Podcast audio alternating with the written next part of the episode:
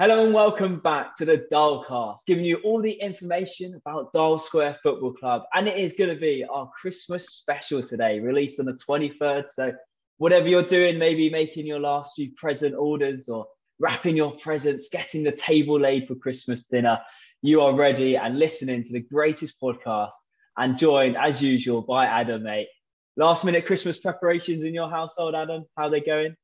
Well, actually, for once, I'm I'm fully uh, ahead with the Christmas presents. They're all wrapped, all ready to go. Uh, going to do the last drop offs uh, probably tomorrow. Get them all out of the way, and uh, yeah, well, the, the, tree went up a little bit later this year. I've uh, been a bit busy with with work, and my mum's been busy with work, so that that's been a last minute thing. But uh, yeah, I'd say we're pretty much there, ready to go, and uh, looking forward to that lunch on Saturday as it is this year for for Christmas Day. Well, at least one of us is prepared. I, have hardly got any of my Christmas presents. I've got these secret Santas I need to get. We're recording the 21st, so I need to get get these presents going. But um, yeah, I'm just going to wing it last minute, try to do the last minute orders. Usually I'm ahead of the game, but this year I've been very lazy. Like you, maybe with the Christmas tree, that was up a bit earlier for us. But anyways, we need to uh, get some cheer after the recent defeat, don't we? We're trying to get a positive spin obviously we did do a podcast last week. We couldn't really get our heads around the game. 2 1 defeat against Laleham, a massive game, wasn't it? Two red cards in the end, down to nine men. Somehow went 1 0 up and actually even looked good. Laleham didn't really do much, even though they were playing against 10 men for most of the game. Then nine men with the last few minutes. 1 0 up, but then two late goals. Disappointing result, wasn't it, Adam? Yeah, off the back of that big win that we before the 8 1 victory. So then I think everyone was so confident and just really, really excited and hyped for this game. And, and to then go 1 0 up, I remember I, I, checked my phone and uh, saw the goal just gone in and I was I was buzzing, you know, 1 0 up. And then obviously, unfortunately, yeah, two late goals to ultimately what looks like now stealing the league away for this season. So credit to Laleham, fair play, but um, we'll come back stronger as usual and hopefully a, a good cup run and maybe a cup victory at the end of the season for Dial. Exactly. Like obviously, as we said before, for Stu and for the, the chairmen and stuff like that, the league is the priority. But I think that for the players, the managers, we've spoken to them, they love the cup. They, that's the dream to win a cup. And maybe the league is pretty much out of sight now, Laleham winning. But let's go for a cup win. We're still in the cup. We can still easily win that. And so there's going to be positives going into the new year. And Mike, I'm going to bring you in. We've got joined by our American guest today, Mike let's get to know you first of all. We're going to have hopefully a positive year with cup runs. You're a Dial Square fan. You follow the Dial Square. Um, let's get to know you. And the best way to get to know you is to work out then your Christmas. Because America's a bit different. Would you have a Christmas dinner? Yeah, first and foremost, uh, thanks for having me on the pod, guys. Really appreciate it. Pleasure to be here. And uh, yes, a Christmas dinner uh, every other year, of course, but as we all know, uh, this year is just a bit different. Um, and as we were talking about offline, it looks like it's going in uh, uh, the other direction instead of uh, progressing. So, uh, yeah, our plans have pretty much been interrupted. Uh, we do have a few positive cases in our immediate family, and uh, yeah, I think we're just going to bunker down, call it, you know, just call it simple, and and yeah, just wait for this one to pass, I suppose. Yeah, it's not going to be the greatest, I guess, with family coming over with COVID, but hopefully still celebrate it. To clarify, does your Christmas dinner have a turkey in it, or is that just for Thanksgiving? That for us that's thanksgiving 100% uh, and actually uh, you know un- hashtag unpopular take as the kids like to say. Uh, i actually like thanksgiving uh, better than christmas uh, and a lot of it has to do with that turkey dinner. But yeah we, we uh, won't normally do a turkey at christmas maybe like a ham a nice ham if we're lucky boys. But yeah yeah it's, it's turkey all the way for thanksgiving not for christmas. Can't believe we brought someone onto our christmas special that prefers thanksgiving than christmas dinner or christmas day Oh, don't worry, Mike. But what about? I heard your pigs and blankets are a bit different in America. I think you don't wrap the sausage with bacon. Your pigs and blankets is like pastry around the sausages. Am I right? That's right. Just a wiener wrapped in uh, like a croissant or yeah, pastry type of thing. That's right. Because you're missing out. Because pigs and blanket. I don't know about you, Adam, but I think that's one of my favorite things about the Christmas dinner. Yeah, that's a that's a big big thing on the dinner plate on uh, on a Christmas day. Yeah, that's I'd say that's probably my favourite component. You know, which is a bold claim, but I think that's one that most people could probably get behind. Go on then, Adam. Tell us all your Christmas plate. What would you load on that plate? Oh, everything. Any any veg that's available, mate. Roast potatoes, turkey, pickled blankets, Yorkshire pudding, probably maybe a bit of cranberry sauce if I'm, if I'm, feeling it. Anything and everything, mate, is going on my plate. Anything. So that means Brussels sprouts as well, of course. Yeah, that's probably the, the least enjoyable part of the thing, but I'll, I'll still have one or two on there. Mike, what's your opinion on Brussels sprouts? Oh, absolutely love them if you do them right. Uh, maybe grill them, a little bit of butter on there, salt and pepper. And, and by the way, if I if I could chime in, uh, I, I, have to be honest. I'm just a little bit surprised uh, that right now I'm getting culinary and cuisine advice from Brits and not the other way around. yeah, welcome to the podcast, Mike.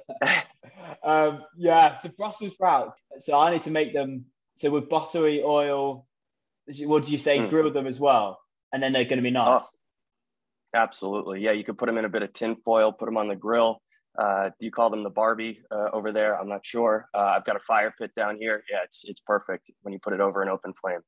Oh, amazing! You're going to revolutionize my Christmas. Would you have Brussels sprouts on your Christmas plate? Uh, if they're available, I will put them on there for sure. I, I like to mix it up. You know, they say a good plate has uh, all the different colors and textures. So yeah, for sure. If there's green, I'm putting it on there. Ah, oh, amazing. So that's Christmas sorted. Let's move on to football. Let's get to know how did you like football? When did you start liking football? So I guess growing up in America, soccer wouldn't have been the main one? Probably American football, basketball, as well as baseball, different sports. How come you love football? Yeah, yeah. And by the way, you can call it football. Soccer's a joke. Uh, I call it that.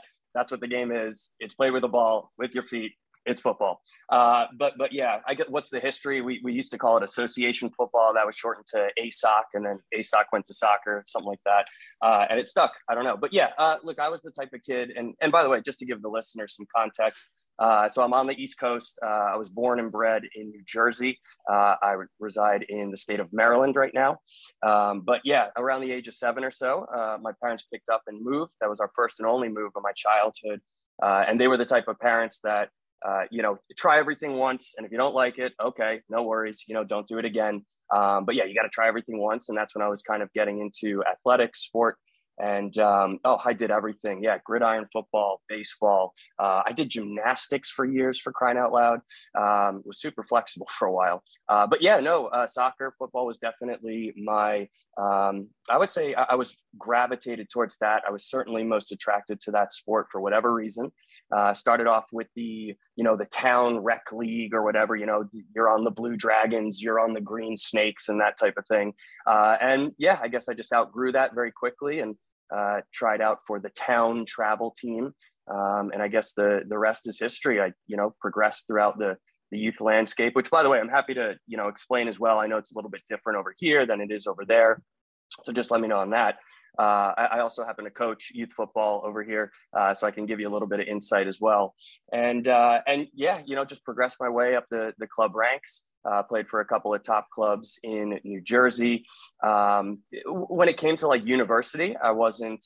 Uh, I was sort of always on the cusp. Uh, and again, I, I don't know how big. It's not as big over there. Over here, we basically marry athletics and academics together for all its merits and all of its faults. Uh, but but yeah, I was always on the cusp. Never really um, you know, got to that level. But I played club at uni and uh, really enjoyed that. And then, uh, you know, semi-pro for about 10 years or so after that uh, for, for my local team, actually the club at which I coach. Um, and yeah, I, I, would say about a year and a half ago, once COVID hit, uh, and, you know, starting to progress uh, in age as well, losing that half a step type of thing. Uh, and I think it was time to hang up the boots. So uh, don't really play too much anymore. Um, when co-ed picks back up, you know, just rec stuff, small sided co-ed, uh, I'll jump back into that, but it hasn't really picked back up. But yeah, in a nutshell, that's my playing history.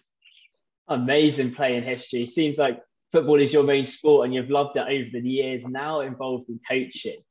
What about watching it then on TV? Would you have watched the Major League Soccer much? Would that be your main one, or would the Premier League, or you venture now into the lower league clubs? Well, yeah, no, it's it's funny because I feel like America and the UK have almost taken like opposite diverging paths when it comes to being able to watch football on TV. Like when I was growing up, it was impossible to get even the, you know, match of the day on for the Premier League Champions League was a struggle, uh, even. And and yeah, I mean, we had the MLS. I'm not really like that big of a fan. I understand it's not a very high level, but you know, growing up in New Jersey, I was a New York Red Bulls fan. Come down here, you know, been to a couple DC United games, that type of thing.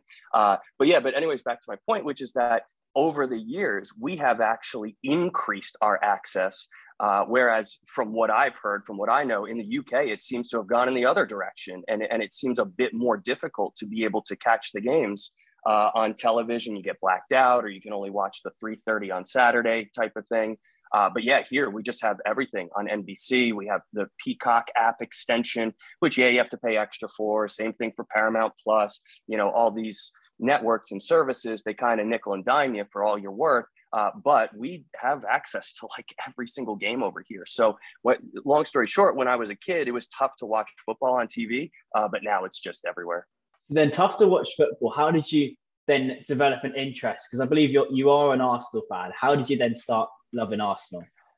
Yeah, it's funny. So uh, I, I I was aware of those things, even though uh, you know we weren't able to watch it on TV. Uh, the internet was still not really a thing, um, but you could still like read in the paper and see in magazines uh, and that type of thing uh, about the big clubs and about the big leagues uh, and all that, and that was great. Um, you, again, couldn't really see it too much, I couldn't you know see the players and fall in love with that. Uh, but uh, if you're asking me how I became an Arsenal supporter, let's just say as uh, as a kid, I think I was born a contrarian, uh, and all of my friends were Manchester United fans. So I just went with the other team, to be honest. Other team to get friends annoyed with you then.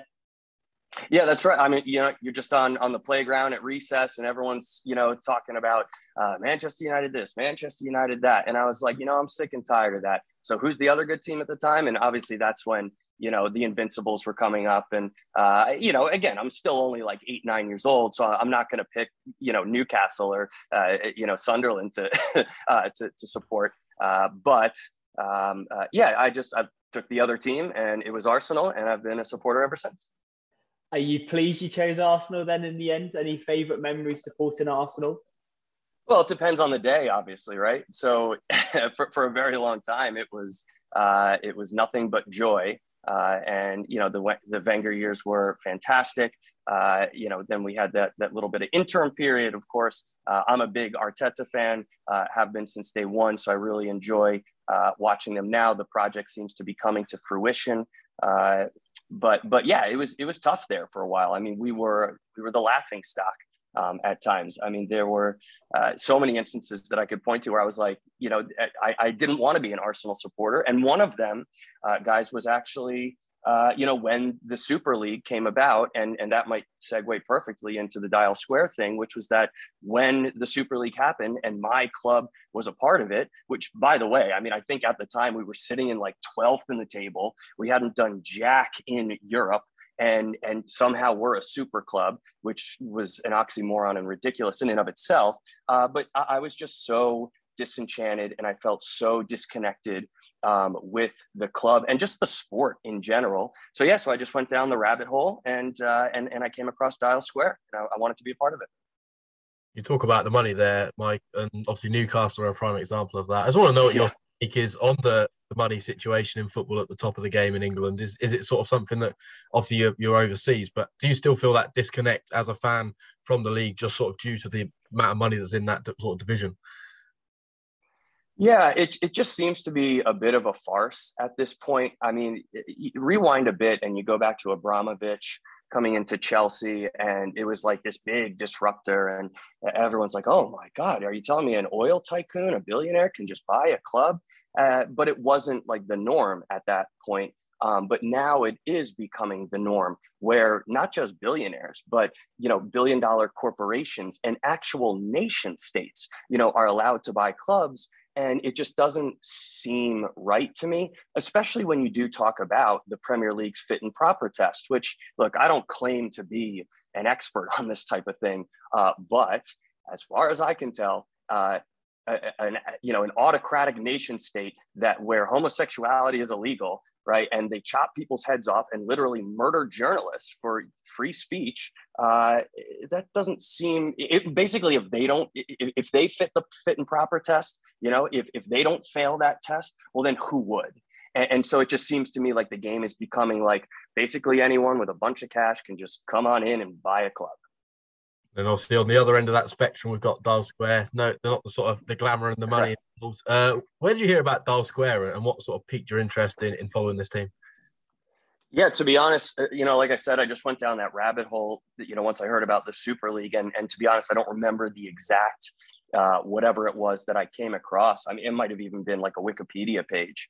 Uh, but yeah, bottom line was I, I, just I saw that the name, the idea, uh, and just you know branched out from there. Did some more research. You know, found the website as well, and uh, yeah, just took it from there. I, you know, I, I became a member, you know, sent the money over. That was when uh, Joanne was still uh, running the memberships. So I was, you know, interfacing with her. Uh, you know, I got my nice little care package in the mail. I'm, I'm, sporting my scarf and my beanie. I got the pin hanging up and everything. Uh, and and yeah, I don't know. I, again, I just don't remember the exact moment. Uh, but but yeah, I'm in. I'm a supporter, and, and I love what you guys are doing over there. And sort of that connection as a as a fan overseas, as the, you know, Dial Square supporter, has sort of that sort of well connection and and communication been like with supporters here in the UK or sort of people associated with the club and yourself? Yeah, so my connection is not so much with the other supporters, uh, and I'll, I'll, be honest, I haven't made like a concerted effort to try and you know get connected with you know some of the blokes that you had on before, or you know anyone who's else is in the membership.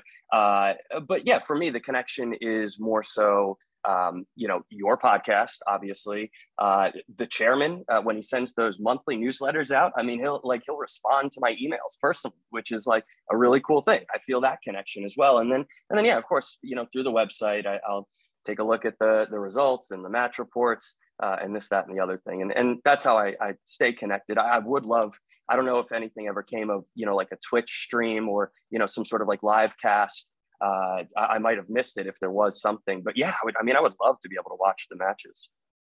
I was going to touch on that. Sort of, how do you obviously you spoke about you know reading the match reports and stuff.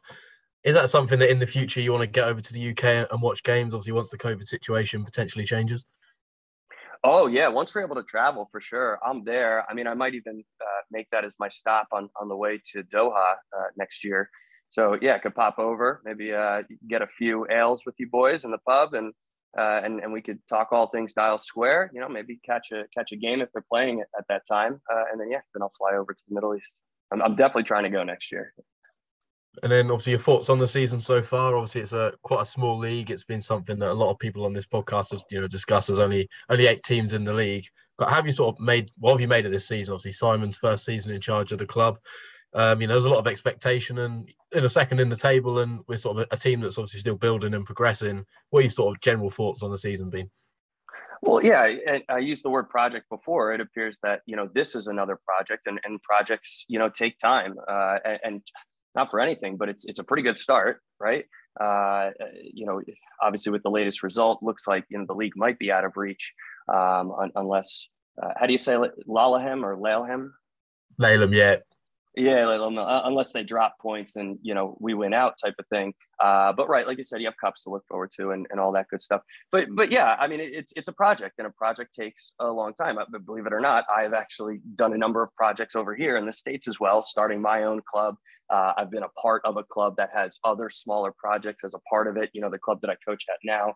Uh, so I'm very familiar with the, the idea of a project and uh, not not just how much time and, and effort and resources goes into it, uh, but also you know how much you really have to take your licks as it goes along uh, and and and that it's not going to be smooth sailing you will have to navigate choppy waters uh, and it's those who you know don't bail and those who stay with the project um, you know, who really believe in the mission, uh, uh, you know, it's, it's up to them to, to lead you through it. And eventually what I've, you know, it's when people believe in, in, in a mission and, and they have core values and, and, and again, people believe in those things, you know, you, you can do big things. It just won't happen immediately. As they say, Rome was not built in a day. Talking about that project, where do you want to see the club get, say, in, I don't know, 10 years, 20 years time? Do you think like league status is something that's achievable? Uh, it, it seems to me, yeah. And, and again, I don't have, you know, I'm not on the inside here, but uh, it, it, it looks to me like you have the pieces in place for sure. Um, again, for me, it just comes that, you know, people come and go, managers come and go. And again, it seems like Simon's great. And, and, you know, the players, you've brought in uh, plenty of good signings. Um, uh, but you know, players will come and go, managers will come and go, but the idea will always live on. And again, the core values is what matters. Uh, and as long as you have people that are, are doing everything that they can and upholding those core values, then yeah, I, I imagine it'll be successful. I, I actually don't know. Um, maybe you guys can help me. It is the what is it? The uh, Guildford and Woking Alliance League, right? Wh- which tier of English football is that? I'm guessing like ninth, tenth. I think it's further down than that. Um, I'd have to double check. I believe it's about the 11th or 12th. Yeah, it's quite okay. quite low on the scale. But uh, in the way that it works, you can be promoted about two divisions. There's not really much stability in the bottom of English football at that kind of level. Like once you go sure. up, then yeah, there's a lot more stability. I mean, Dial probably could still technically be promoted this season if teams sort of go under. Sort of the money at that level is in England is just not good enough. In all honesty, grassroots football is just something that's completely ignored. So, yeah, fingers crossed for Dial that you know once they get that progression up the leagues, there'll be a lot more stability. And uh, yeah, I think that's what this club needs. In all honesty, but uh, let's move forward with that. On that note, who do you want to win more on a Saturday, Dial Square or, or Arsenal? uh, well, yeah, I've, I've got to go for six points from six uh, if they're both playing uh, for sure. But if, if I had to choose one, I, I, guess I don't know. It depends on the, the situation, doesn't it? Right? I mean, if it's a, a, a pointless, you know, Carabao Cup tie, uh, you know, with, with, Arsenal, then you know maybe I I don't know, uh, and Dial Square are playing for their lives, and you know winner uh, gets promoted, or uh, you know it's a final of a cup. Uh, then then yeah, I might I might you know cheer for the Dial if I you know gun to my head type of thing. But uh, yeah, of course, I'm always got my fingers crossed and, and hoping for two wins from from two games. And then, do you have a sort of a message to anyone that stay in America or even just anywhere else overseas as an overseas fan why would, why should they support Dial Square? Um, what's so important about supporting a club like this?